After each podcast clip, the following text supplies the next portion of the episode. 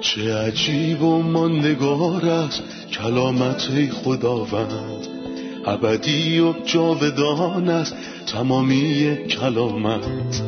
همچون نهری خروشانم بر قلب تشنه کلام تو برترین است تسلی قلب من. نوری بر پاهای من چراغ راه های من. کلام تو شفا بخشد درد و رنج و زخم من. نپویی این کلام ساکن شد در قلب من. تغییرم ده آزادم ساد شبان نیکوی من. چه عجیب و نگار است کلامت خدا رد ابدی و جاودان است تمامی کلامت. سلام به شما همراهان عزیز که از هر کجای این دنیا شنونده قسمتی دیگه از برنامه تمام کتاب هستید. با قسمت جدیدی از برنامه مطالعه روزانه تمام کتاب در خدمتتون هستیم. در این برنامه ما تمامی کتاب های کتاب مقدس رو از پیدایش تا مکاشفه مطالعه می کنیم در این قسمت خروج فصل پنج و شش رو بررسی می کنیم تشویقتون می کنم که کتاب مقدستون رو باز کنید و در این مطالعه همراه ما باشین. در ابتدا می‌خوام به مهمون عزیزمون خادم خداوند برادر یوسف خیر مقدم بگم. خوش اومدین برادر یوسف. ممنونم خواهر سنم. برادر ما به فصل پنج و شش رسیدیم و هنوز شاهد آماده سازی و تجهیز موسا توسط خداوندیم. که بتونه بره و قومشو از مصر بیرون بیاره. اما اجازه بدین چند آیه از فصل پنج و شش رو بخونم. خواهش می‌کنم. سپس موسا و هارون به نزد فرعون رفتند و گفتند خداوند خدای اسرائیل چنین میفرماید بگذار قوم من بروند تا مراسم عید را در بیابان به احترام من به جا بیاورند. اما فرعون گفت خداوند کیست که من باید به سخنان او گوش بدهم و اسرائیل را آزاد کنم؟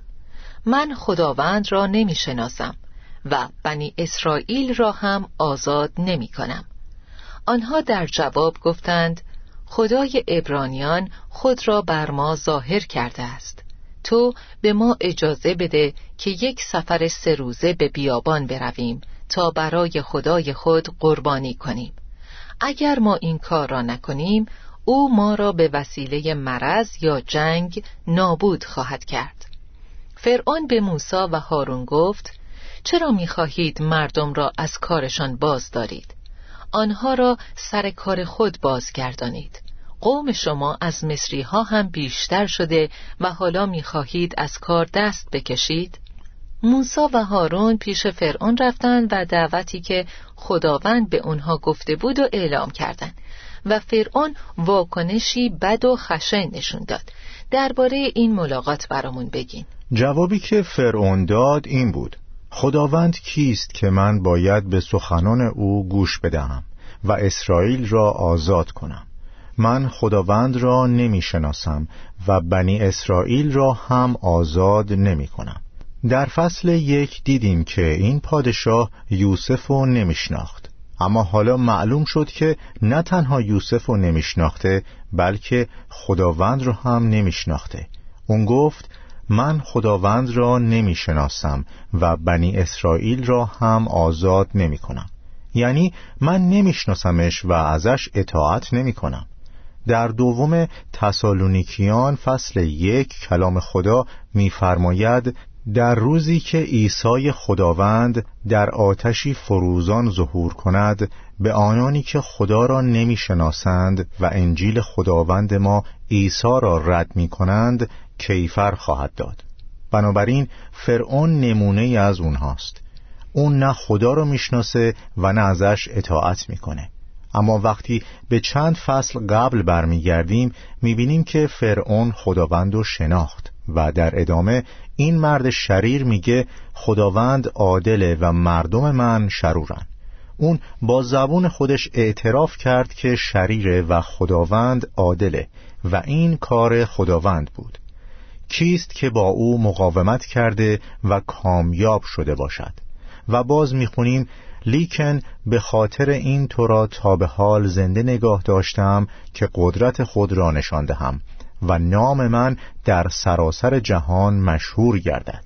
کتاب مقدس در آیه یک می‌فرماید سپس موسی و هارون به نزد فرعون رفتند و گفتند خداوند خدای اسرائیل چنین می‌فرماید بگذار قوم من بروند تا مراسم عید را در بیابان به احترام من به جا بیاورند. هدف از خروج قوم خدا از سرزمین مصر چی بود؟ یه هدف سگانه بود. اول از همه خدا در فصل سه فرمود برای من در بیابان قربانی کنید. و این کار عالی ترین عملیه که قوم در زمان رفتن به حضور خدا انجام میده. یعنی تقدیم قربانی. دومین هدف در فصل چهاره که میفرماید مرا در بیابان پرستش کنید. بنابراین خواست خداوند از قوم اینه که قربانی و پرستش کنند. سومین مورد همونطور که اینجا در فصل پنج بهش اشاره شده اینه که قوم جشن بگیرن. یعنی رابطه ما با خداوند شامل سجده کردن اوست که در قربانی ها نشون داده شده. خدمت به خداوند که در پرستش نمایانه و شادی در خداوند که با جشن به تصویر کشیده شده. درسته. و این عمل تا امروز ادامه داره. کلیسای خدا در جهان به پرستش دعوت شده. اما حکومتهایی هستند که اینو برای قوم خدا سخت می‌کنن و مانع پرستش میشن. یعنی برای قوم خدا و کلیسای خدا در جهان سختی به وجود میارن. و خداوند همون دعوت رو از مردم و حکمرانان تکرار می‌کنه. بذارید مردم من برن تا با من جشن بگیرن یا منو پرستش کنن اگه حکومت ها رؤسای جمهور و رهبران به سختگیری برای کلیسای خدا ادامه بدن چه چیزی منتظرشونه؟ خب تاریخ دور و تاریخ نزدیک و تاریخ مقدس همگی هم نظرن که وقتی کسی در مقابل نقشه خدا مقاومت می‌کنه به خودش ضرر می‌زنه در این باره خداوند به شاول ترسوسی گفت چرا مرا آزار می‌دهی؟ تو را لگت زدن بر میخها کاری دشوار است. کسی که مانع میشه تا قوم خدا آزادانه پرستش کنن مثل زنبوریه که برای خراب کردن کندوی خودش وزوز می‌کنه. مثل کوبیدن سخره هاست. بله همینطوره. آیه شش میفرماید در همان روز فرعون به سرکارگران مصری و ناظران اسرائیلی دستور داد دیگر برای خشت زدن کاه به آنها ندهند و آنها را مجبور کنند که خودشان کاه جمع کنند. تعداد خشتهایی را هم که می‌زنند باید به اندازه گذشته باشد و حتی یکی هم کمتر نباشد. چون تنبلی می کنند و به همین خاطر است که مدام از من می خواهند که بگذارم بروند و برای خدای خود قربانی بگذرانند. این مردم را سخت به کار وادار کنید تا همیشه مشغول باشند و فرصت نداشته باشند به سخنان بیهوده فکر کنند. بیرحمی فرعون و حیله های شیطان در پشت سر اون کار رو برای قوم خدا سخت تر کرد. تا نتونن به قربانی کردن برای خداوند فکر کنن و درخواست اونا رو یا به گویی خوند. چه چیزی از این یاد می‌گیریم؟ شاید فرعون بزرگترین یاوهگو در تاریخ باشه در حالی که فرعون میگه که کلام خدا کلامی بیهوده و باطله. فرعون نمادی از شیطانه. شیطان پدر تمام دروغ هاست این چیزیه که مسیح درباره اون در یوحنا فصل هشت گفت وقتی دروغ می‌گوید مطابق سرشت خود رفتار می نماید زیرا دروغگو و پدر تمام دروغ ها است. مسیح در همون فصل هشت یوحنا به یهودیان گفت اما من چون حقیقت را به شما می‌گویم به من ایمان نمی آورید یعنی اگه بهتون دروغ می‌گفتم باور می‌کردید. و تا امروز هم انسان آماده باور کردن دروغ و فریبه. اما وقتی خدا حقیقت رو میگه انسان آماده نیست و نمی‌خواد بشنوه. این به خاطر ویروسیه که شیطان وارد خون انسان کرده که فکر می‌کنه خدا دروغ میگه. این اتفاق از همون ابتدای کتاب مقدس یعنی پیدایش فصل سه رخ داد. شما نخواهید مرد. چه کسی بهتون گفته؟ آیا هر چیزی رو باور می‌کنین؟ شما نخواهید مرد. الان هیچ کس نمی‌تونه منکر مرگ بشه ولی اونا داوری و منکر میشن. بنابراین شیطان تا آخرین نفس دست از دروغ بر نمیداره و فرعون درست مثل یه تصویر سبودی از این دشمن قدیمیه که تسلیم نمیشه. فرعون قبلا به قوم کاه می‌داد ولی اینجا تحریمشون کرد. تنها چیزی که بهشون می‌داد همون کاه بود. اما بهشون گفت خودتون کاهو جمع کنین و خشت بسازین. چه تعلیمی در اینجا وجود داره؟ اگه فرعون و سرکارگرانش رو با یوسف مقایسه کنید می‌بینید یوسف به مصری ها گندم داد در حالی که فرعون به قوم کاه می‌داد. ارمیا 23 میفرماید در برابر گندم کاه چه ارزشی دارد؟ پیام من آتش است و مثل پتکی که سنگها را خرد می کند. پس یوسف گندم می‌داد که مردم را سیر می کرد. اما فرعون چیزی جز کاه که به بهایم داده می‌شد به قوم نمی‌داد. اونا مجبور شدن خودشون کاه جمع کنن.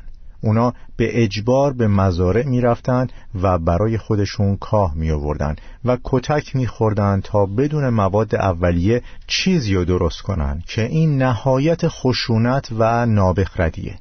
این کار شیطان و مردمیه که در راه اون قدم برمیدارن چقدر سپاس گذاریم که خداوند ما رو نجات داد.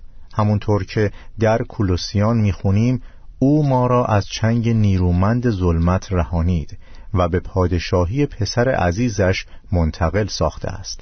خدا به وسیله او ما را آزاد ساخته و گناهانمان را آمرزیده است. بنابراین دور از مسیح و حضور خدا و کتاب مقدس چیزی به جز کاه وجود نداره. گندمی که به مردم کمک می‌کنه رشد کنن و سیرشون می‌کنه در رابطه با مسیح و خوندن کتاب مقدس و مشارکت با خداست. دور از این محیط مقدس چیزی جز کاه نیست. گرسنگی ادامه خواهد داشت تا گرسنگی ابدی در جهنم. درسته. در آیه سه می‌خونیم آنها در جواب گفتند خدای ابرانیان. چرا در اینجا از عبارت ابرانیان استفاده کرده؟ در این آیه میگه آنها در جواب گفتند خدای ابرانیان خود را بر ما ظاهر کرده است جالبه که درباره بودهای مصر چیزی گفته نشده شما باید پیش اونا برین چون اونا حرکت نمی‌کنن.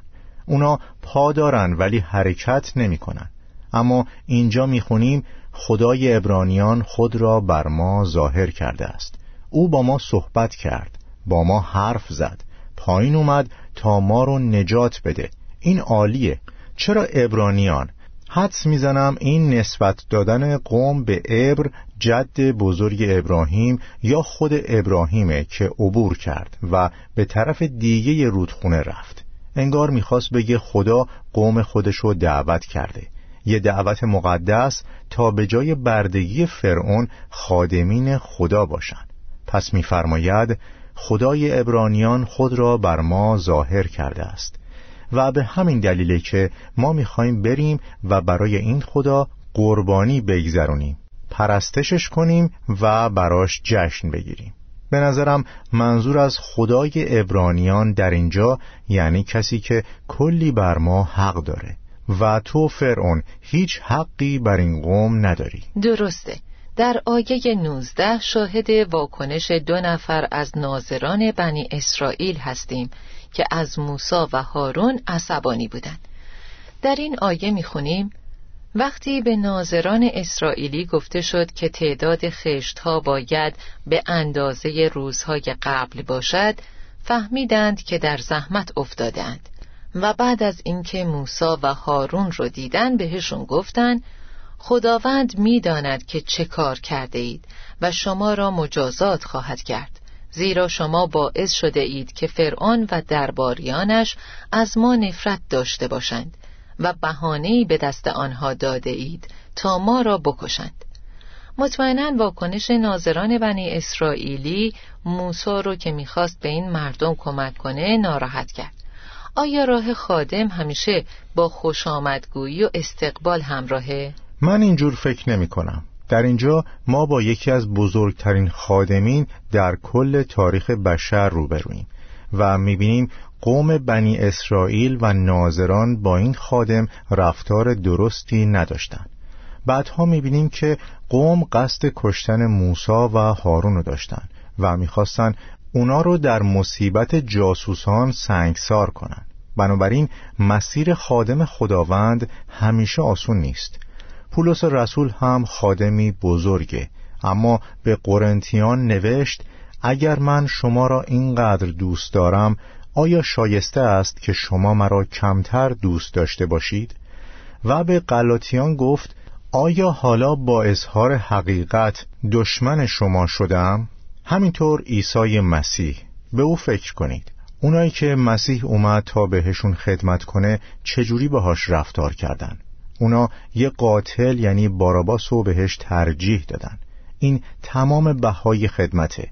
اما یقینا پاداشی در راهه. دقیقا. در ادامه موسا و هارون دچار سوء تفاهم شدند در آیه 22 می‌خونیم پس موسا بار دیگر به سوی خداوند روی آورد و عرض کرد خداوندا چرا به قوم خود بدی می‌کنی؟ موسا به سمت خدا برگشت. وقتی یه خادم دچار مشکلات و سوء تفاهم میشه چه کاری باید بکنه؟ خب در مزمور نه نه آیه زیبایی هست که میفرماید خداوند پناه مظلومان و جایگاه امن در هنگام سختی هاست خداوندا آنانی که تو را می‌شناسند بر تو توکل می کنند زیرا تو ای خداوند طالبان خود را ترک نکرده بنابراین بهترین کاری که یه خادم در مشکلات می‌تونه انجام بده اینه که در زمانهای سختی بره پیش خداوند. مزمور 102 دعای مسکینه که درمانده بود و شکایتاش رو به حضور خدا میریخت. بنابراین اونا در مورد موسا دچار سوء تفاهم شدن. موسا چیکار می‌کنه؟ به خدا رو کرد. در آیه پانزده با نکته خوبی روبرو نیستیم. چون میگه پس ناظران به نزد فرعون شکایت برده این یه مصیبته شما شکایتتون رو پیش فرعون می‌برین؟ فرعون رحمت داره؟ این همون کسی نیست که دستور داد هر نوزاد پسر باید به رودخونه انداخته بشه؟ آیا همونی نیست که به دو قابل دستور داد تا هر پسری رو بکشن و شما پیش اون شکایت می‌کنین؟ این مرد اهمیت میده اما موسی خداوند رو می‌شناسه پس موسی بار دیگر به سوی خداوند روی آورد. بهترین کار در شرایط سخت اینه که به خداوند رو کنیم و با او حرف بزنیم. رسیدیم به فصل شش. آنگاه خداوند به موسی فرمود حالا خواهی دید که من با فرعون چه می کنم من او را مجبور می کنم که قوم مرا آزاد کند. در حقیقت کاری می کنم که او مجبور شود قوم مرا از این سرزمین بیرون کند. خدا به موسی فرمود من خداوند هستم. به ابراهیم، اسحاق و یعقوب به عنوان خدای قادر مطلق ظاهر شدم ولی خودم را با اسم خود یعنی خداوند یهوه به آنها نشناساندم. با آنها پیمان بستم و وعده دادم که سرزمین کنعان یعنی سرزمینی را که در آن مانند بیگانگان زندگی کردند به آنها بدهم. حالا آه و ناله بنی اسرائیل که مصریها آنها را غلام و برده خود کرده اند شنیده ام و پیمان خود را به یاد آورده ام روی این عبارت تمرکز کنیم. به ابراهیم، اسحاق و یعقوب به عنوان خدای قادر مطلق ظاهر شدم ولی خودم را با اسم خود یعنی خداوند یهوه به آنها نشناساندم. آیا خداوند قبل از این به عنوان یهوه شناخته نمی‌شد و اینجا اولین باره که به این نام اشاره میشه؟ اول می‌خوام توجهتون رو به این سه نفر جلب کنم. در آیه یک درباره کاری که خدا انجام داد خوندیم. من او را مجبور می کنم که قوم مرا آزاد کند. در حقیقت کاری می کنم که او مجبور شود قوم مرا از این سرزمین بیرون کند. این کاریه که خدا با فرعون می‌کنه. در آیه دو و سه درباره نام خداوند خوندیم که در موردش سوال داشتیم و آیه چهار درباره عهد و پیمان خداست. در جواب به این سوال می‌خوام بپرسم که آیا تا حالا کسی نمی‌دونست که اسم خدا یهوه است؟ من فکر می‌کنم که می‌دونستن. برای مثال ابراهیم محلی که در اونجا اسحاق و تقدیم کرد و رحمت خدا بر اسحاق و ابراهیم قرار گرفت و برای قربانی خودش قوچی رو به جای اسحاق مهیا کرد یهوه یرا یعنی خدا مهیا می کند نامید. بنابراین ابراهیم یهوه رو میشناخت. اما اینجا می‌خواد بگه من با ابراهیم اسحاق و یعقوب رابطه داشتم. خدای قادر مطلق هستم. کسی که عهد و پیمانها میبنده. وقتی خدا در فصل هفته پیدایش بر ابراهیم ظاهر شد به او گفت من خدای قادر مطلق هستم. پیش روی من راه برو و کامل باش. ولی وقتی خداوند که قادر مطلقه عهدهایی که بسته بود و به جا میاره با نام یهوه شناخته میشه. برای همین کسی که به قوم خودش وعده میده الشدای خدای قادر مطلقه و به عنوان کسی که عهد بسته شده رو به جا میاره یهوه است. کسی که نگهدارنده عهده کسی که بر اونچه گفته پایبنده. بنابراین ابراهیم خداوند رو به عنوان الشدای خدای قادر مطلق و به عنوان یهوه میشناخت. بله. ما قبلا در مقدمه کتاب پیدایشم به نظریه وجود چهار منبع اشاره کرده بودیم و اینجا متوجه میشیم که این نظریه کاملا اشتباهه. این نظریه میگه که تورات از چهار منبع گردآوری و نوشته شده و یکی از منابع از واژه الوهیم و منبع دیگه از یهوه استفاده کرده و نویسنده این دو منبع با هم متفاوتن. اما ابراهیم هم الشدای و هم یهوه رو میشناخت. قوم خدا هم الشدای و یهوه رو به عنوان یک خداوند میشناختند اگه بخوایم این فرضیه رو نقد کنیم باید بگیم که توسط اشخاصی که از کتاب مقدس و اصول اخلاقی بسیار دور بودن نوشته شده. یه پزشک فاسد فرانسوی و یه الهیدان فاسد آلمانی این فرضیه بی نهایت منتقدانه رو ارائه دادن. اما خدا رو شکر افرادی خداشناس هستند که به این بدعت و افترا در همون نطفه جواب متقابل دادن ممنونم. استراحتی می‌کنیم و برمیگردیم تا سؤال همراهان عزیز رو بشنویم.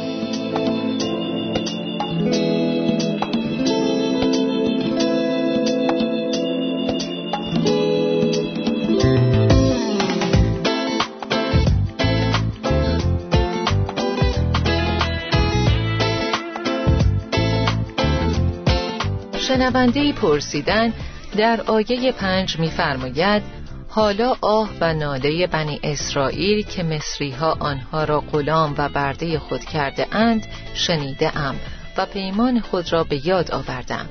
آیا خدا پیمانش رو فراموش کرده بود؟ هرگز در کتاب مقدس دیده نمیشه که خدا فراموش کنه. این غیر ممکنه. اما در کتاب مقدس دیده میشه که خدا به یاد میاره و به یاد نمیاره و این اراده اوست. تفاوت بزرگی در بین این دو وجود داره. من فراموش می‌کنم چون انسانم اما خدا اینطور نیست.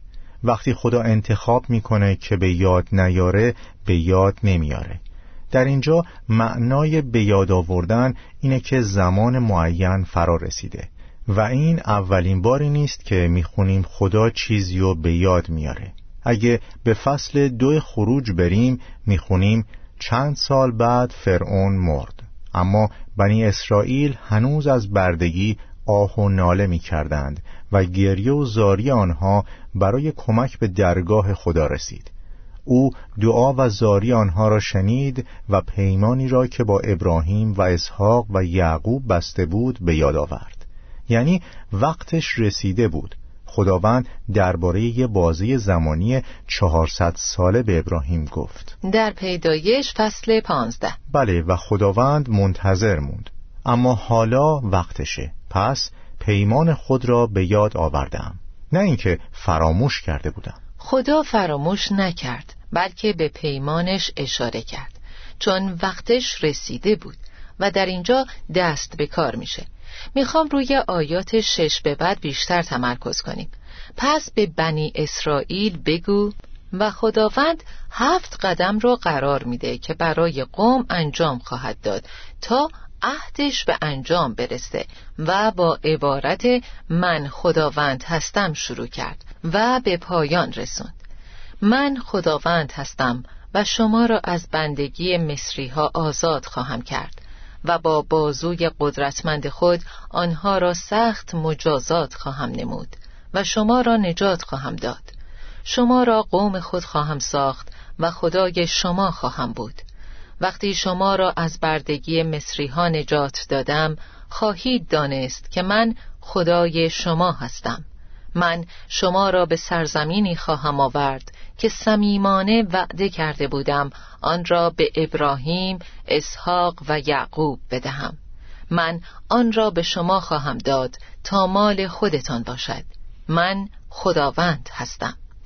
ما از این هفت قدم چه درسی می‌گیریم؟ برای درک این قسمت باید به فصل قبل برگردیم یعنی فصل پنج. وقتی ناظران اسرائیل برای شکایت و گلایه پیش موسی رفتن موسی شکایتشون رو به حضور خداوند برد. این کار مثل باری بر روی قلب و وجدانش بود. تو هیچ کاری برای رهایی آنها نکرده ای بنابراین خداوند در ابتدای این فصل به موسی جواب داد. آنگاه خداوند به موسی فرمود و در آیه دو هم میگه خدا به موسی فرمود. بعد درباره گام هایی که باید برمی داشت بهش گفت و موسی کلام خدا رو با امانتداری به قوم و مشایخ و ناظران رسوند. اما در انتهای این قسمت می‌خونیم ولی آنها به سخنان او گوش ندادند چون روح آنها در زیر بار بردگی سخت خرد شده بود. هفت موردی که اینجا ذکر شده چه چیزایی بودند؟ همونطوری که در آیه 6 خوندیم شما را از بندگی مصری ها آزاد خواهم کرد. این مورد اول. و با بازوی قدرتمند خود آنها را سخت مجازات خواهم نمود و شما را نجات خواهم داد. شما را قوم خود خواهم ساخت و خدای شما خواهم بود.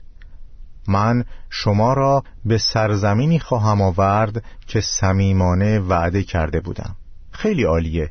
و همونطور که گفتید با من خداوند هستم شروع شد و با من خداوند هستم به پایان رسید. انگار خدا امضاش کرده. من کسی هستم که دروغ نمیگه. امکان نداره چیزی که از دهان من خارج میشه عوض بشه. اما متاسفانه می‌خونیم که ولی بنی اسرائیل به سخنان موسی گوش ندادند. چون روح آنها در زیر بار بردگی سخت خرد شده بود. این یعنی ما نه تنها نیاز داریم خداوند برامون کار کنه بلکه خداوند باید در درون ما هم کار کنه تا به عمل او ایمان داشته باشیم. در واقع خداوند برای ما کار کرده و همینطور در درون ما کار کرده تا ایمان بیاریم. این موضوع در بنی اسرائیل کاملا واضحه. با وجود اینکه خداوند می‌خواد کار کنه اما اونا ایمان نداشتن و حتی گوش نکردن. چون روحشون زیر بار بردگی سخت خرد شده بود. دوست دارم برای این قسمت یه عنوان انتخاب کنیم. وعده های هفتگانه و زمانت الهی. خداوند یه نقشه هفت مرحله ای کشید و در دو طرف این نقشه عبارت من خداوند هستم رو قرار داد و زمانت انجام این هفت قدم در این عبارت من خداوند هستم خروج اتفاق میافته. نجات واقع میشه و میراسی به شما خواهم داد چون من خداوند هستم. زمانت همه وعده های الهی برای ما در ما نیست بلکه در خداونده. و همونطور که خداوند برای قوم به وعده هاش عمل کرد برای ما هم با تمام قدرت وعده ها و برکاتش رو به انجام میرسونه. زیرا نعمتهای خدا و دعوت او برگشت ناپذیر است. خداوند وعده هاشو برای اونها زمانت کرده بود اما روح شکسته اونا مانع شد تا از اون بهرهمند بشن. این قسمت رو با بخش آخر که درباره نسبنامه موسی و هارونه به پایان می‌بریم. آیه چهارده میفرماید اسامی سران طایفه های آنها از این قرار است و با رعوبین شروع می‌کنه و بعد درباره شمعون میگه. بعد درباره لاویه و روی لاوی و فرزندانش تمرکز می‌کنه تا به امرام و یوکابد می‌رسیم و در نهایت هارون و موسا چرا به بقیه فرزندان یعقوب اشاره ای نشده؟ چون مقصود این بوده که روی لاوی تمرکز کنه که موسا و هارون از نسل او هستند. کسانی که قوم رو از مصر نجات میدن. وقتی این نسب نامه رو می‌خونیم متوجه میشیم که یه مورد مشابه به اینو در کتاب تواریخ داریم. اما اونجا تمرکز روی نسب نامه سلطنتی یهوداست. اما اینجا اصلا اشاره به یهودا نکرده. همینطور به نه نفری که بعد از یهودا هستن هم اشاره نشده و سه نفر اول رو ذکر می‌کنه و با لاوی تموم می‌کنه و بعد به نسبنامه هارون و موسا می‌پردازه که فرزندان امرام و یوکابدن امرام با عمه خودش یوکابد ازدواج کرد. همونطور که در آیه 20 از اون فصل خوندیم. پس چون کتاب خروج درباره موضوع کهانته تمرکزش روی نسل لاویه اما چون کتاب تواریخ درباره تخت پادشاهی و سلطنته روی یهودا تمرکز داره و این حاکمیت خدا رو بر الهام کلامی کتاب مقدس ثابت می‌کنه. بله درست ممنونم برادر یوسف. به انتهای این قسمت رسیدیم. خدا به شما برکت بده. عزیزان امروز چی یاد گرفتیم؟ خداوند به این دلیل قوم از مصر خارج کرد که اونا برای خدا قربانی بگذرونن و پرستشش کنن تا اونو عبادت و خدمت کنن و در حضور خدا جشن برپا کرده و شاد باشن. اما وقتی قوم خارج شدن فقط برای مدت کوتاهی اینطور زندگی کردند با اینکه می‌دونستند چه کسی خداونده ولی مدام شکایت می‌کردند خداوند ما رو هم نجات داد و فراخوند. اما ممکنه ما هم سالهایی از عمرمون رو با دلواپسی ها، و استراب تلف کنیم و فراموش کنیم که چرا خدا نجاتمون داد. ما باید از اشتباهات دیگران درس بگیریم. در انتهای کتاب پیدایش دیدیم که یوسف به مردم گندم می‌داد و این تصویری است از مسیح. در عوض فرعون به مردم کاه می‌داد که این تصویری از شیطانه. موسا به سوی خداوند برگشت مثل هر خادمی که وقتی در مسیرش با سختی مواجه میشه به سوی خدا برمیگرده چون خداوند ملجای اونه. خداوند پناه مظلومانه. شنوندگان عزیز همونطور که در برنامه امروز گفتیم خداوند پیمانش رو به یاد آورد. نه به این معنا که فراموش کرده بود بلکه خداوند وعده ها رو به یاد آورد و شروع به تحقق وعده کرد که زمانی در فصل پانزده پیدایش با ابراهیم بسته بود. و وقتی خداوند در حال عمل کردن به عهدشه هیچ قدرتی روی زمین نمی‌تونه اونو متوقف کنه. بنابراین به موسی زمانت داد و فرمود من خداوند هستم. حضور خداوند در صحنه برای داشتن اطمینان قلبی کافیه. نگاهتون به کارایی و امکانات خودتون و یا مشکلاتتون نباشه. بلکه به خداوندی باشه که همیشه حاضره. چون کسی که به حرفش عمل می‌کنه زورآوره. خداوند میگه و به انجام میرسونه. چرا که زورآوره. تا برنامه بعدی خدا نگهدار شما. چه عجیب و ماندگار است کلامت خداوند. ابدی و جاودان است تمامی کلامت. همچون نهری خروشان بر قلب تشنه کلام تو برترین است تسلی قلب من. نوری بر پاهای من چراغ راه های من. کلام تو شفا بخشد درد و رنج و زخم من. نپوری این کلام ساکن شد در قلب من. تغییرم به آزادم ساد شبان نیکوی من. چه عجیب و ماندگار است کلامت خداوند ابدی و جاودان است تمامی کلامت